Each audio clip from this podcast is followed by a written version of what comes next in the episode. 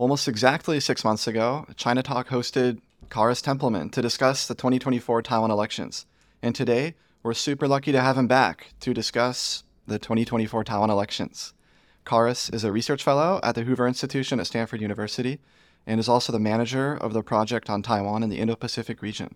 We'll discuss what the Taiwan voters chose on January 13th, what different international actors have to say about it, and what Taiwan's future may look like for the next four years. Kharis, welcome back.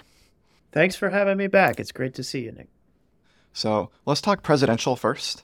The results came in pretty quick on the night of the 13th. Lai Ching-te of the Democratic Progressive Party, or DPP, he won the election handily with 40% of the vote. Uh, second place was the KMT. The Candidate Hou Yu-ih took about 33% of the vote. And third party candidate Ko Wen-je of the Taiwan People's Party took 26% of the vote. This is somewhat unprecedented. Taiwan's had eight democratic elections since 1996. This is the first time that a single political party has won three elections in a row in the executive. Just in general, um, leading up to the election, anything on election day, was there anything noteworthy or surprising or things we should know about? Yeah, uh, so to me, the big surprise was that there were no surprises. Uh, the polls from six months ago when we chatted actually were a pretty good forecast of what the voters actually did on election day. So uh, Lai Ching-te led in the polls all year, and I kept expecting to see some movement and maybe some coalescing behind a single candidate in the opposition. And that never actually happened. And we ended up with a real, genuine three way race right up until election day. So that was a surprise. I think also, having been on the ground there, I was struck by how subdued this election campaign felt in contrast to previous elections. Uh, so I've been in Taiwan for four presidential elections now in 2008, 2016, 2020, and now 2024. And this one by far felt the most, maybe not laid back, but certainly subdued. And it felt like Taiwan voters weren't that thrilled about any of the candidates. And uh, did not kind of view this in the same way that they had viewed past presidential elections as a sort of existential choice or referendum on the incumbent government or any of that. So that that was pretty interesting to experience. And then the contrast with the way that the foreign media framed this election was really stark. So almost every I mean there there's something like 500 reporters on the ground from abroad for this election and their editors back home all wanted to frame this as Taiwan voters choose, you know, this candidate who's going to stick it to China, or you know, this is a loss for China, or uh, kind of throw caution to the wind and reelect the DPP for a third term. And when you talk to voters on the ground, they that's not really how they were thinking about this election at all. It was more, you know, disappointment or disillusionment with the DPP, um, but also not a whole lot of enthusiasm for the KMT's candidate, uh, and not a whole lot of confidence that Ko Wen-je of the Taiwan People's Party as the third candidate would be a better option than the other two. And so overall, it just it, it, the the delta, the, the change or the difference between uh, the foreign media kind of framing of this and the kind of subdued electoral environment domestically was really stark. Yeah, New York Times said in a setback for Beijing. Uh, Wall Street Journal, Taiwan voters defy Beijing in electing new president. CNN, voters right. dismiss China warnings, et cetera, et cetera. So obviously, it's not a huge shock that Lai Ching-te won. But why do you think? Why do you think ultimately the KMT didn't prevail this time around? Given that parties never lasted more than two terms in a row, and there was widespread dissatisfaction with eight years of DPP governance on many domestic areas. Was it simply that the vote was split? Um, I, I think it was that the vote was split. Uh, there were clearly warning signs for the DPP going into this election cycle. For one, we know from our own country that it's sneaky hard for a ruling party to win three presidential terms in a row. Uh, when you polled voters over the last year, the majority suggested they wanted a change in ruling party. You know, those numbers were um, anywhere to, from 50 to 60, sometimes 70% of respondents said they wanted to see a change in ruling party. And then the economy, uh, while it wasn't doing terribly, it also hit a hit a kind of a slowdown uh, over the last year. And Taiwan, like many places around the world, was suffering from uh, high inflation, especially compared to to past uh, decades. And so there's a lot of reasons why voters might have been willing to uh, vote against the DPP, but they needed to coordinate on the opposition candidate who had the best chance of winning in order to ensure that there was a, a change in ruling party. And so uh, when we chatted six months ago, I made some of these points, but one of the things I, I didn't realize or that I, I think I got wrong was that the voters who wanted a change in government cared, I thought, more about that change in government and about having somebody else in than who that other person was. Uh, and in the end, a lot of people who supported Ko voted for him, I think, knowing full well that he wasn't going to win, uh, but they couldn't bring themselves to vote for Hou Yu-ih, or vice versa. You know, a lot of people who voted for Hou Yu-ih were going to, you know, cast what they knew was a losing vote for Hou, um, with the idea that they, they couldn't stand Ko Um, and so the there were a lot of voters who were either indifferent between the two the two other candidates that they didn't vote for and so didn't care about having whether whether Lai or Hou actually won and they wanted to vote for Ke as a kind of way to promote a third party going forward. Uh, and then I think there were a fair number of voters who um, just didn't kind of see this in stark existential terms either and you know didn't didn't see this as a really high stakes election either way. And so that meant that there wasn't the kind of strategic voting that you might expect in this sort of environment where voters abandon one of the opposition candidates to coordinate on the other. So i was i was a little surprised by that in the end as well. Yeah and it's so interesting. This election just like the election in 2000 no single candidate took a majority of votes. And of course, the, the PRC foreign ministry, going on the point that 60% of voters didn't choose Lai Ching-te, said it's obvious that the DPP can't represent the mainstream public opinion on the island because, look, 60% don't want him and now he's president. My point to that was, well, the Taiwanese can change the way they run their democratic systems, and they've done that before. In 2005, they amended the constitution such that 34 people in the legislature were not elected through this first past the post system. Also, I read an article today. At least two KMT legislators are suggesting that Taiwan introduce absentee voting. Do you think uh, the people are going to be overall really dissatisfied with a minority president? And do you think that's going to lead to any changes in how Taiwan does its voting scheme? Or is this not that big of a deal? Yeah, so I think there's a danger that Lai Ching-te starts out fairly unpopular. Uh, he certainly didn't win a mandate to uh, to introduce sweeping changes. Um, you know, from day one, he is going to struggle with um, the the challenge of governing without a majority of his own party in the legislature. Uh, and that may cause some dissatisfaction. Yeah, I think he's got a much tougher political environment than Tsai Ing-wen did for both of her two terms, uh, or that Ma Ying-jeou, frankly, did uh, before Lai and Tsai. Um, so that's a, a, potential problem. I think on the, the absentee balloting question, uh, there are good reasons to be concerned about introducing absentee ballots in Taiwan. Um, uh, let me first point out the fact that turnout in this election actually wasn't that low, um, despite the fact that all Taiwanese have to go back to the where where the original household registration is to vote. Um, turnout was almost 72% in this election, uh, and that's down a couple points from uh, 2020, but not that much actually. And so, uh, despite having what's a pretty uh, pretty high hurdle to actually go vote. Taiwanese do still turn out in large numbers and do make the effort to go back to their hometowns to cast ballots. So, as a, an argument for increased turnout, I actually don't think absentee balloting has a whole lot. It's not a really convincing argument. And there are a couple big downsides. Uh, one is that Taiwan has long had a problem with vote buying, uh, and they've introduced lots of measures to try to make it harder to buy votes effectively. Uh, one of them is you can't carry a cell phone into your polling place. So they're trying to avoid people taking a picture of the vote that they've just stamped in their polling place to make it harder to confirm that the vote you bought, they actually uh, delivered on their end of the deal. Uh, if you introduced absentee balloting, well, those goes to your your your home and you could fill that out at your kitchen table and it's it's not that much of a leap to imagine uh, local vote brokers going around and giving you money and then watching you fill it out at your kitchen table and ensuring that you voted the way they paid you to. And so uh, that would be i think a step in the wrong direction actually in this this long-term fight against vote buying.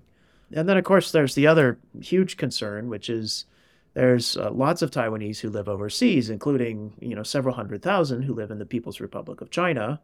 Uh, if you're sending them all ballots, I don't have any confidence the CCP would not try to interfere in uh, the casting of those ballots, and I, I'm pretty confident that local party officials would pressure Taiwanese living on the mainland to fill out their ballots in a certain way and perhaps do it with a CCP member present to confirm that they had voted the way they said they would. And in a sense, that's no longer a completely free and fair election. If you've got thousands, hundreds of thousands of Taiwanese abroad facing some some pressure to vote a certain way, um, let's be honest, it could be very coercive.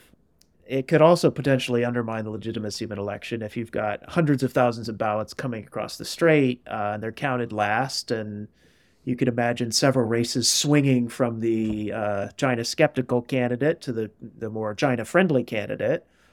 You know that that could really undermine the legitimacy of the winners in that case. Uh, and so I think absentee balloting, if it is introduced in Taiwan, has to be done carefully with a lot of uh, advanced planning and with some real limitations on how far in advance ballots can be cast, where they can be cast, uh, the kind of uh, checks uh, needed to confirm that the person who got the ballot actually was the one who cast the vote, and so forth. Um, I do think if you wanted to adapt the Taiwan system to allow early voting or some kind of limited voting uh, at, at your home where people come to you and you cast a ballot, I think those those types of amendments or additions to the voting process uh, would be uh, more feasible in the Taiwan context and would uh, address some of the concerns about a disproportionate burden on people who don't live in the same place that their household registration requires them to vote in.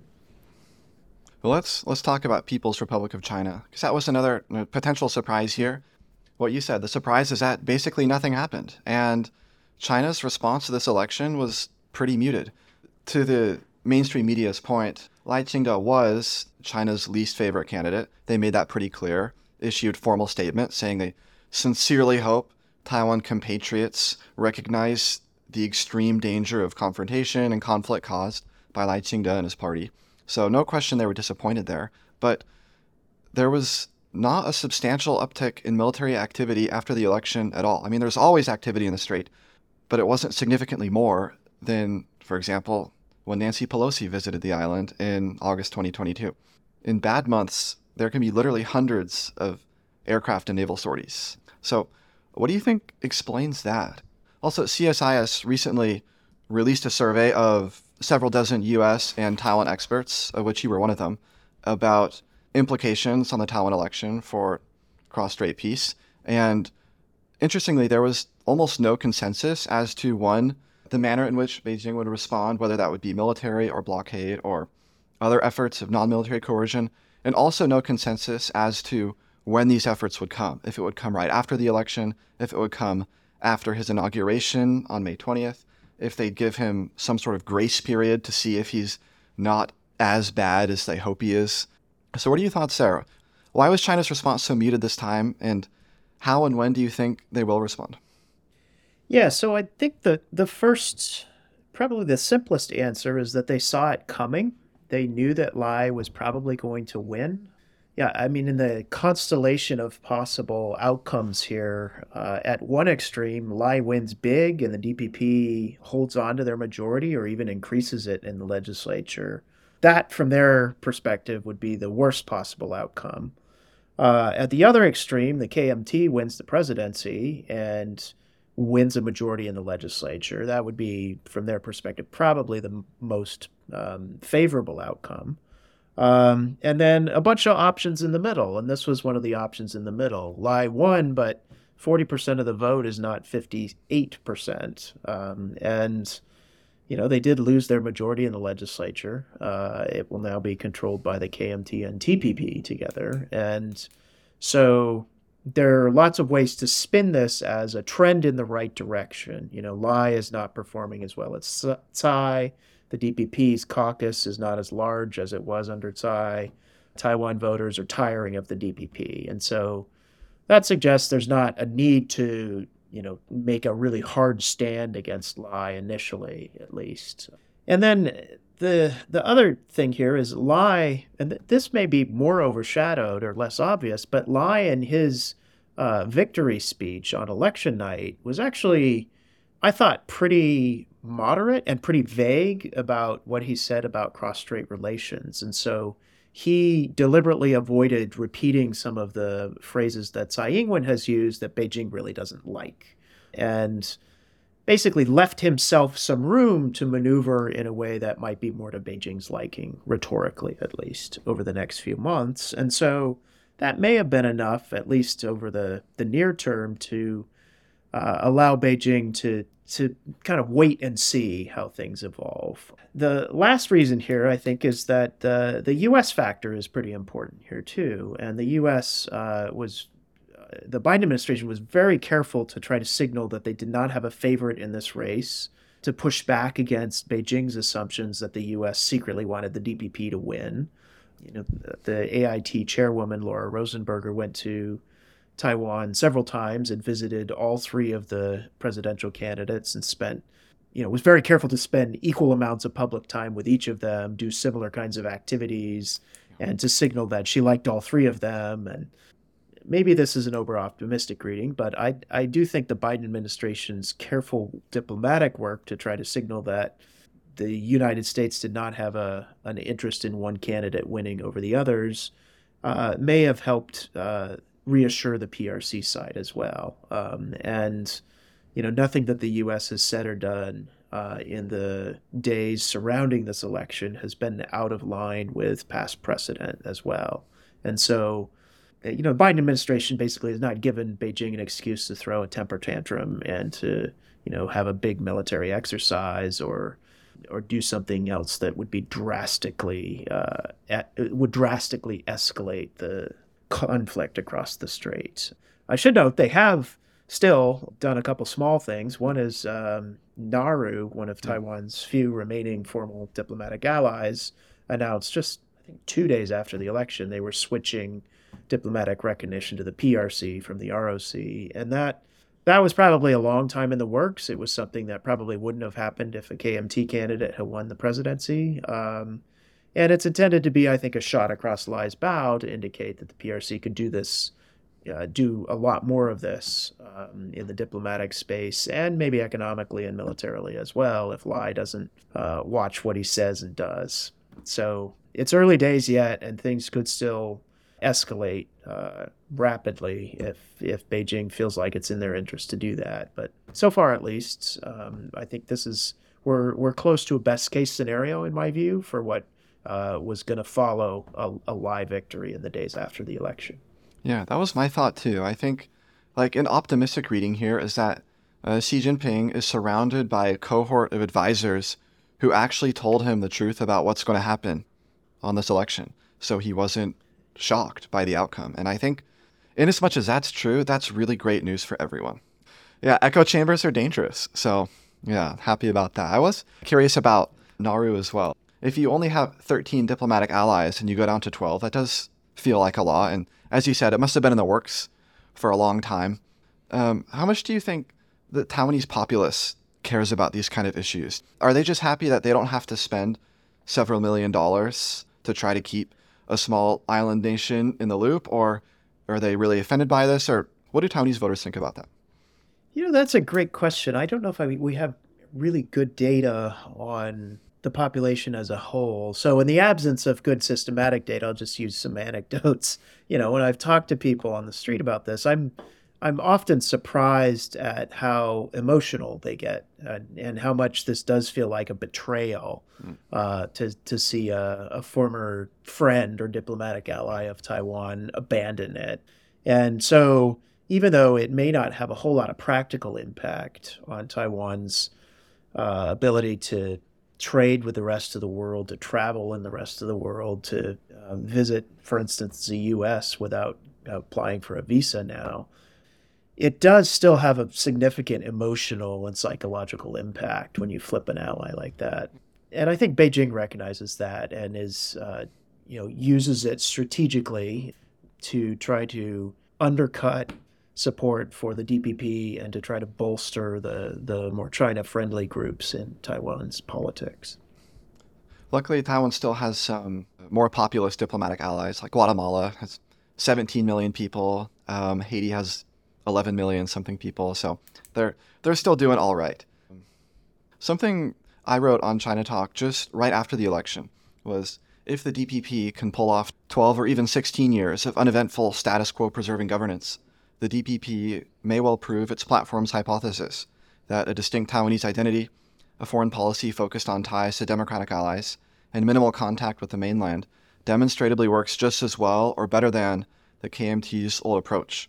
So I'm trying to imagine if I'm, let's say I'm a, a well informed but strong supporter of the Chinese Communist Party. I live in mainland China, and I think, for whatever reason, but in good faith, that, that China's justified in its territorial claims over Taiwan.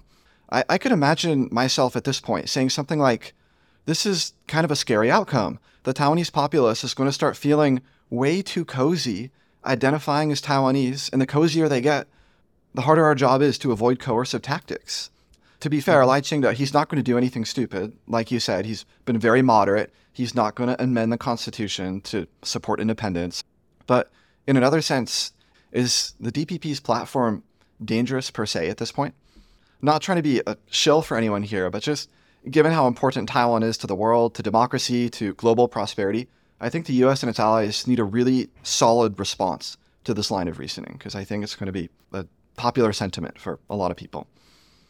Yeah, so I think Lai, if he is able to win re-election in four years, and and I should note the kind of conventional wisdom in Taiwan is that he will struggle to do that, um, and that uh, you know he may have gotten lucky with a split opposition this time around, but um, without having a favorable majority in the legislature and continued hostility from China and um, you know a more uncertain outlook in the U.S. over the next four years in terms of uh, who will be the president and what kind of support they might offer for for Taiwan. The, the assumption is that Lai probably won't win re-election, or at least that he should be uh, considered an underdog uh, to win re-election. And so, if he beats those expectations and then does pull off uh, what some people would call an upset right now, then it might actually force Beijing to reassess fundamentally their strategy for uh, bringing Taiwan into the PRC's fold. And that strategy has been twofold. On the one hand, they've engaged in a lot of coercive activities. This is the stuff that gets the headlines. So, flipping diplomatic allies, uh, imposing kind of arbitrary bans on exports to the mainland, um, you know, pineapples are kind of the signature example of this. Um, everybody can wrap their heads around what a pineapple is. Um, it's a kind of high profile product that has a lot of uh, symbolic or emotional appeal. But it's actually not that important to either economy. And uh, the Beijing doesn't really hurt the Chinese market by not allowing Taiwan pineapples in. Um, and so it's it's kind of the ideal uh, good to to play politics with and and to engage in sort of arbitrary changing of the rules of uh, or the terms of imports. Um, so I, I suspect Beijing will continue to do that. And then in the, the military realm, they've engaged in a, a, you know a much higher level of military activity around Taiwan, but it's intended to be to kind of have a psychological impact on Taiwan. A lot of these activities are not actually training missions for a full scale invasion or blockade or the kind of activity that they would have to do to impose a military solution on, in their terms, the Taiwan problem. So that strategy is is likely to go forward on the the kind of hard track uh, where they're engaging in this coercive activity. But on there's a second part to this, which is a soft track, which is engagement with people to people ties, um, uh, and much deeper economic integration, including things that the PRC really needs that are made in Taiwan, like um, advanced semiconductor chips. Uh, they're not going to ban those kinds of things over the next four years because that would actually impose a real cost on the PRC to do that. Uh, and so They're likely to continue with some of the softer stuff too. They've uh, rolled out a bunch of uh, kind of legal changes uh, that are intended to benefit Taiwanese living on the mainland and give them better legal protections, access to some of the, the state provided welfare benefits or housing and so forth as well. Um, and they're likely to continue with that playbook as well. So, on the one hand, coercing uh, the Taiwan government, which is held by the DPP, but at the same time engaging with anybody who is not pro DPP or pro independence and trying to woo them uh, with carrots and you know benefits. Uh, so to bring this full circle, if Lai Ching-te does win re-election, if say he were to to bounce back and win well over fifty percent, the DPP comes back in the legislature, it's really hard to spin that as uh, a resounding policy success uh, for Beijing, and that might actually cause them to fundamentally reassess what they're doing. Um, and that kind of where they might end up at, at, the end of a reassessment like that. They might decide that they really don't have any plausible path to peaceful reunification anymore, and they need to make the military option kind of front and center in their their future strategy, or they might decide that the military piece, the coercive pieces of this strategy at least, are undercutting the softer parts of the strategy, and they need to recalibrate at least. And um, so, yeah, to stay tuned. Uh, four years is uh, a long time in this trilateral relationship, but we could be in a very different place in four years uh, that either leads to you know a, a significant improvement in cross-strait relations or a significant deterioration. But if I could reassure the audience, I would say, at least over the next couple of years, I don't expect to see dramatic shifts in current trends in the trilateral relationship. And also, in the CSIS survey, there was a single respondent out of almost 100 who thought there would be an amphibious invasion by the end of 2024. So everyone else categorically said, nope, not going to happen. So reassuring. We're not going to have anything crazy. I should clarify that single respondent was not me. let's go. Let's talk about the legislature. I've mentioned it a few times already, but this was a very interesting outcome, and I think uh, more or less unprecedented. Post election, the DPP holds 51 seats, the KMT holds 52, and the TPP, Taiwan People's Party, uh, holds eight, and the majority threshold is 57 seats. So no party has a majority. And the TPP is actually in a great spot now. If I understand it correctly, they're kind of the gatekeepers because if the DPP or the KMT wants a bill to go through, they need the Taiwan People's Party sign on. In, in a podcast last year, I spoke uh, not very highly of Ko Wen-je. I thought I was really unimpressed with his polling data shenanigans. Uh, maybe I shouldn't have expected much from a politician because that's what they do. But um, I thought it was it was really naive to not join the KMT's ticket in some capacity to make sure the DPP wasn't in the executive. But now I'm kind of wondering if that was intentional because his force of personality caused the TPP's representation in the legislature to almost triple. And now they have a lot of power in the legislature. Can you speak to that at all? I, I think Ko Wen-je overperformed uh, relative, certainly to my expectations going into this election. He held on to a lot of the support that polls were showing he had in the during the campaign, and I had expected a lot of those voters at the last minute to kind of drift away and drift back to their respective political camps. Um, so yeah, his his performance as a third party candidate running against the two traditional parties was was impressive, frankly. Um, and we're going to be, I think, spending a lot of time over the next couple years unpacking and trying to analyze who the typical Ke voter was and uh, whether they're likely to stick with Ke and the TPP going forward, or whether this was kind of a faddish thing where they will drift away again over the next few years. Um, and then in the legislature, having Ke on the presidential ticket, I think, did help the TPP's uh, party list vote. And uh, more important than the increase in seats was that they're now holding the balance of power, and both the DPP and KMT are uh, incentivized to woo them to go to try to offer some benefits to get them on side and to, to have them as a coalition partner. So they're sitting pretty right now. The hidden challenge that they face is that not everybody in the TPP may be pulling in the same direction over the next four years. Um, Ko Wen-je has already stated that he wants to run for president again in 2028. So his incentive is to see the TPP do whatever they can to bolster his standing as the party leader and to position himself for that run. He is not actually a member of the legislative caucus, though, although he's the party chair. And so the caucus could plausibly act fairly independently of Ke. And if there is disagreement uh, between members of the caucus and Ke, they could, you know, thumb their noses at Ke and, and decide they want to vote or support a different set of policies uh, than Ke orders them to. And so, on top of that, there's a couple members in that caucus who used to be part of other political parties, are, I, I would argue, pretty opportunistically joined the TPP um, and are now gunning to advance their own political careers.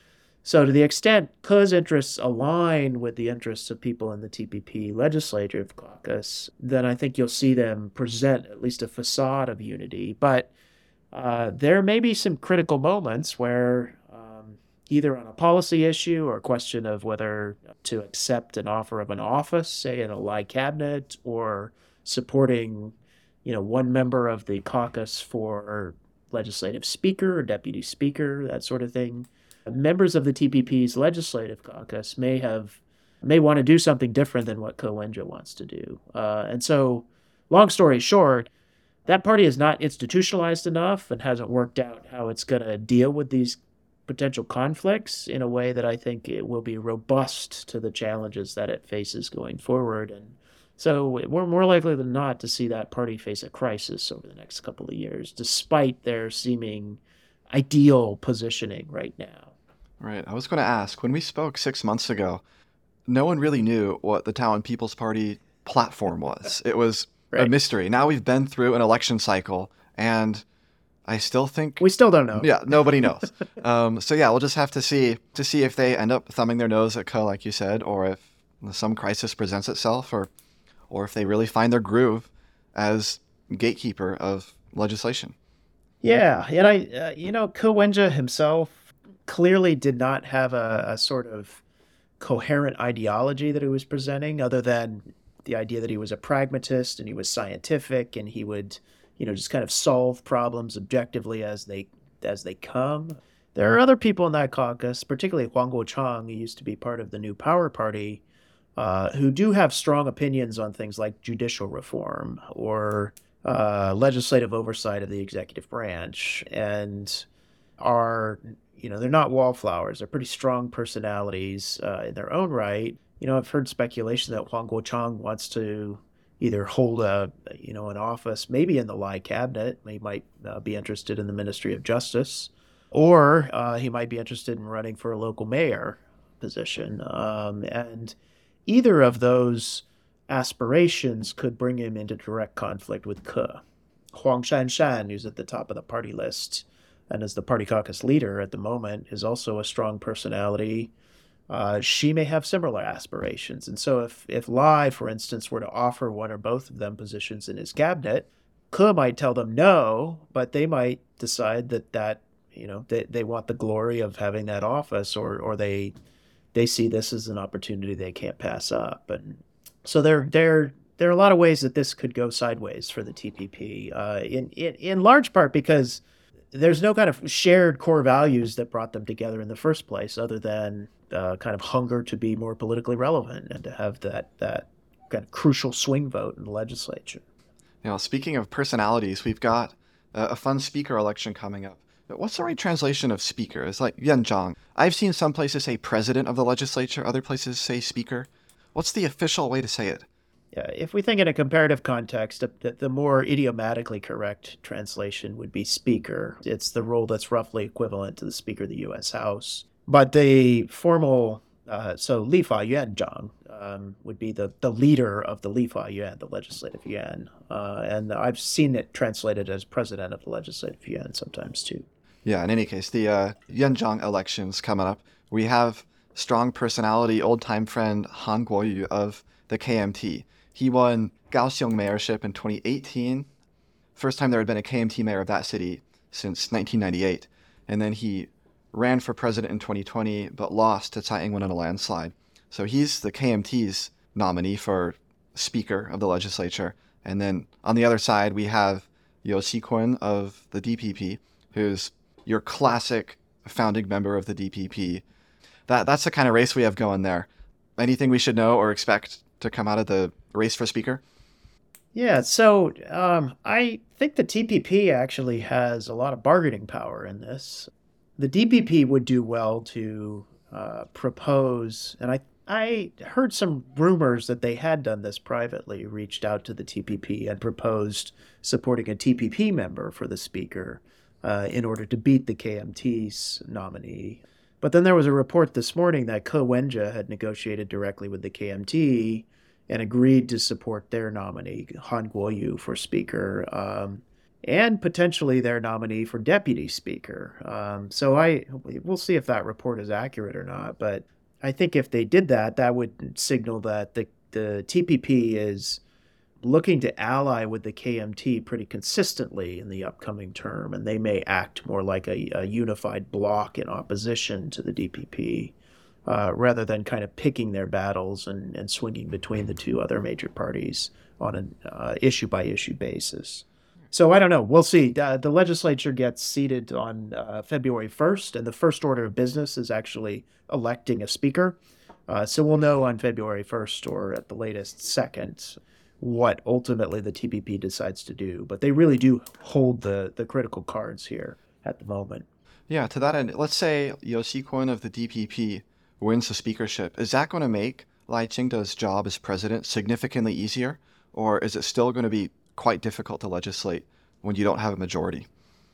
Yeah. So, an excellent question. I, I long story short, uh, it's not going to make a huge difference. The Speaker of the legislature has some powers, uh, formal institutional powers, but the previous Speaker, Wang Jingping of the KMT, was really quite a powerful speaker, in large part because of his his personal networks and informal connections to the rest of his caucus. And the ability of any of the potential speaker candidates to to kind of achieve what Wang Jingping achieved, I think is is remote. I think that possibility is unlikely.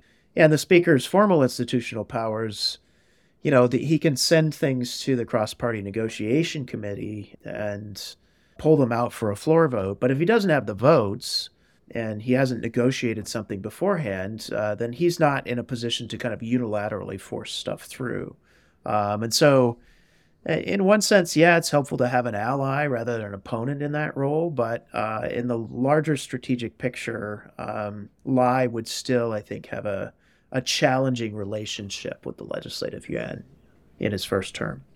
So, legislature is going to be put in place February 1st, but Lai Ching-te won't be inaugurated until May 20th. Huge time lag. And in the United States, we fix this time lag with constitutional amendment, but Taiwan has quite a long time lag. Obviously, there will be no change in political party in the executive, so it's it won't be this long extended lame duck period. But is there anything noteworthy about this time lag?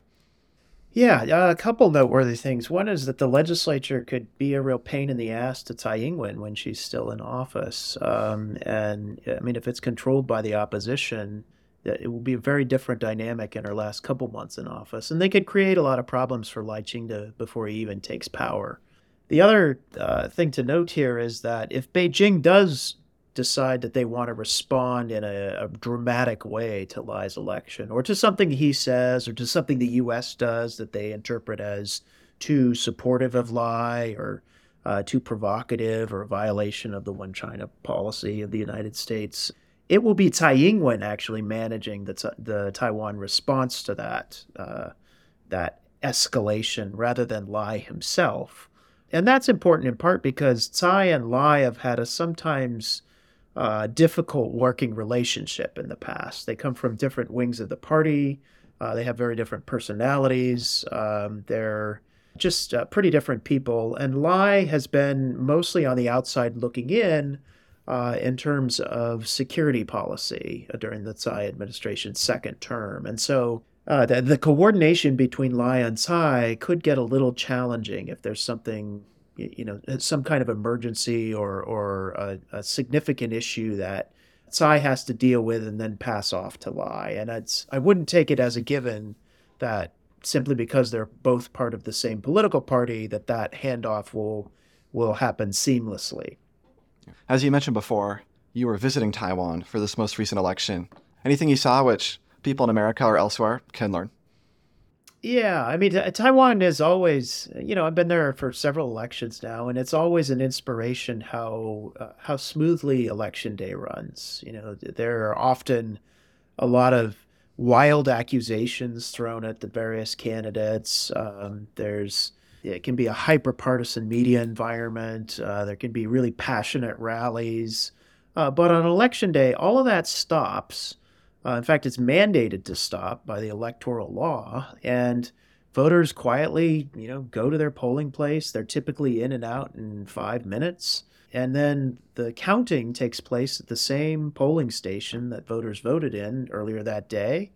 Uh, and it's done in full sight of anybody who wants to watch. And so it's it's a process that really increases the legitimacy and the transparency of the election results. Uh, and it's also very quick and efficient uh, so we knew the results in this election. We knew who won by, say, 6 p.m. We knew it was clear that Lai was going to be on top. Uh, and by 8 p.m., we had a good idea of what the legislature would look like. And in fact, on a personal note, I was actually on a, a English language TV show from 8 to 9. And we had originally planned out that whole hour to have a lot of kind of in depth analysis and discussion of the election outcomes.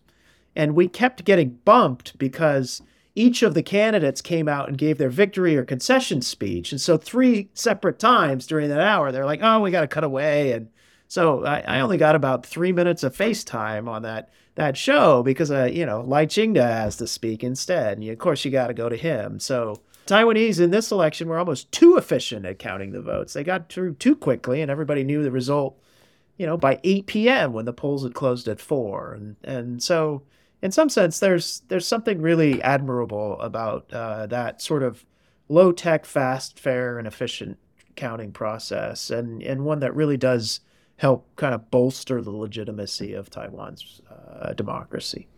The concession speeches they came really quickly and gracefully and easily. And one of my favorite Facebook posts I've seen in a long time from Ko Wen-je. I imagine a lot of his voters were Gen Zers who have the critical thinking skills of a lizard. So they were upset with the outcome here. And Ko Wen-je posted on Facebook, 如果你还因为结果而感到不开心，可以到户外走走，舒缓一下情绪。What is that? If you're upset with the result, you can go for a walk outside until you calm down. Something like that. Just sounds a lot different from if you don't fight like hell, you're not going to have a country anymore. Like different concession speech there. Right. Yeah, and it's it's nice to be in a place where that uh, it, it, it goes without remark almost in, in Taiwan. It's like people expect that. The candidates come out and give their concession speeches, and and people call it a day, and there's no big controversy about uh, the way the votes were counted, or you know, there there are some some radicals who like to argue sometimes about uh, particular procedures or polling stations, as there are all over the world, but um, the vast majority of Taiwanese recognize the result as uh, the the will of the Taiwan voters, and and that more than who won, I think, is the really uh, the the beautiful gift that Taiwan democracy is. You know that that people can accept uh, a peaceful transfer of power. Great note to end on, Kharis. Thanks so much for coming back on ChinaTalk. Thanks for having me. It's great to chat as always. 偷偷希望能成为你的唯一，默默地支持着你。我喜欢你，我是真的喜欢你。即使隔着一个荧幕的距离，还是能感受到你散发的魅力，也知道你的笑。